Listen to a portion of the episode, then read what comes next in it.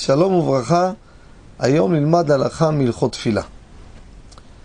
אני רוצה לתמצת כמה צריך שיהיו בציבור המתפללים שמתחילים את העמידה לגבי תפילת הלחש וכן לגבי תפילת החזרה וכן לגבי תפילת ערבית.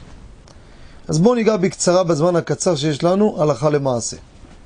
שרוצים להתחיל את עמידת הלחש, תפילת שחרית או תפילת מנחה, רוצים להתחיל את העמידה, וכן תפילת ערבית. עכשיו, החזן מסתכל, אומר, רגע, לא כולם הגיעו בכלל לעמידה. יש אנשים עדיין בפסוקי דזמרה, זה נמצא בשמע ישראל. כמה צריך מינימום שיהיו כדי להתחיל את הלחש?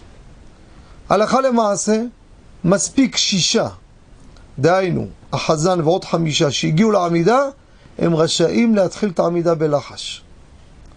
זה לגבי עמידה בלחש, בין שחרית, מנחה וערבית.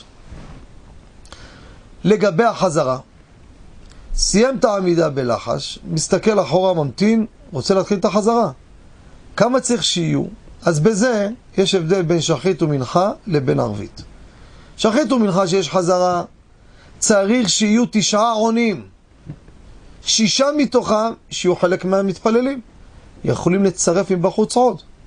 שלושה, ארבעה מבחוץ, יצטרפו איתם, שהם יושבים ויענו על כל הברכות ויכוונו ויענו אמן. זה בסדר, אבל שישה לפחות חלק מהתפילה, אבל אי אפשר להתחיל פחות. צריך שיהיו תשעה עונים, אם לא הברכות יהיו לבטלה. לגבי הערבית, שאין לנו חזרת העמידה, מיד יש לנו אחרי זה קדיש. לספרדים יהי שם, ואחרי זה קדיש, לאשכנזים מיד קדיש. מקרה כזה מעיקר הדין, די שיש לנו שישה שסיימו את העמידה, והם עונים לקדיש, אין אפילו עשרה שענו לקדיש. לא משנה, יש שישה, בזה אפשר להתחיל. אבל, יש לפעמים מניין גדול מאוד, 40-50 איש, חזן ראה, יש שישה או עשרה מתחיל. אי אפשר לעשות דבר כזה, אומר הגאון הרב אוירבך, צריך לפחות חצי מהציבור. מה, בגלל שיש פה מי שיענה, אז מה, 40 איש צריכים להפסיד את הקדושה וכולי? לכן, כל מקום שיש רב הוא מנווט, אין בעיות.